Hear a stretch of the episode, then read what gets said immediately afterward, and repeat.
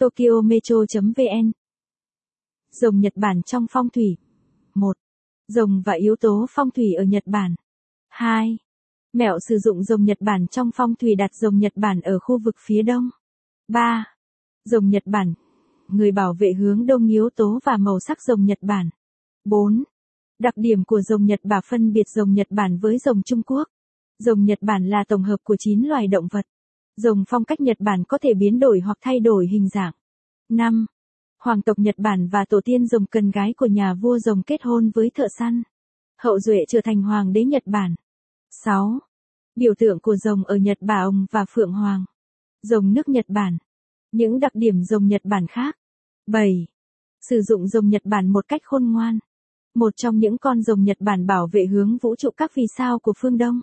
Chúng khác với những con rồng đất nước khác nhưng vẫn có ứng dụng trong phong thủy. 1. Rồng và yếu tố phong thủy ở Nhật Bản. Trong phong thủy, rồng Nhật Bản là đại diện cho sức mạnh, hiện diện của chính nghĩa và linh vật bảo vệ con người. Chúng thường được sử dụng như một lá bùa mạnh mẽ chống lại những năng lượng bất lợi cho gia chủ.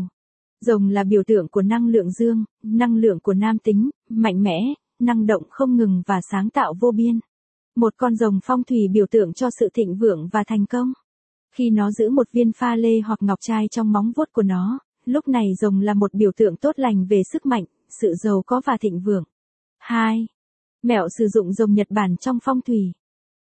Rồng Nhật Bản. Mẹo sử dụng rồng Nhật Bản trong phong thủy tương tự như rồng Trung Quốc.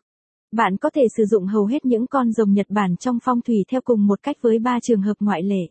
Không giống như những con rồng Trung Quốc khá lành tính và trung hòa với con người, có những điều bạn nên tránh với vài loại rồng Nhật Bản. Chúng gồm Ugibami, Yamanorochi và Yofun. Nếu bạn thích bài viết này, vui lòng truy cập trang web tokyometro.vn để đọc tiếp.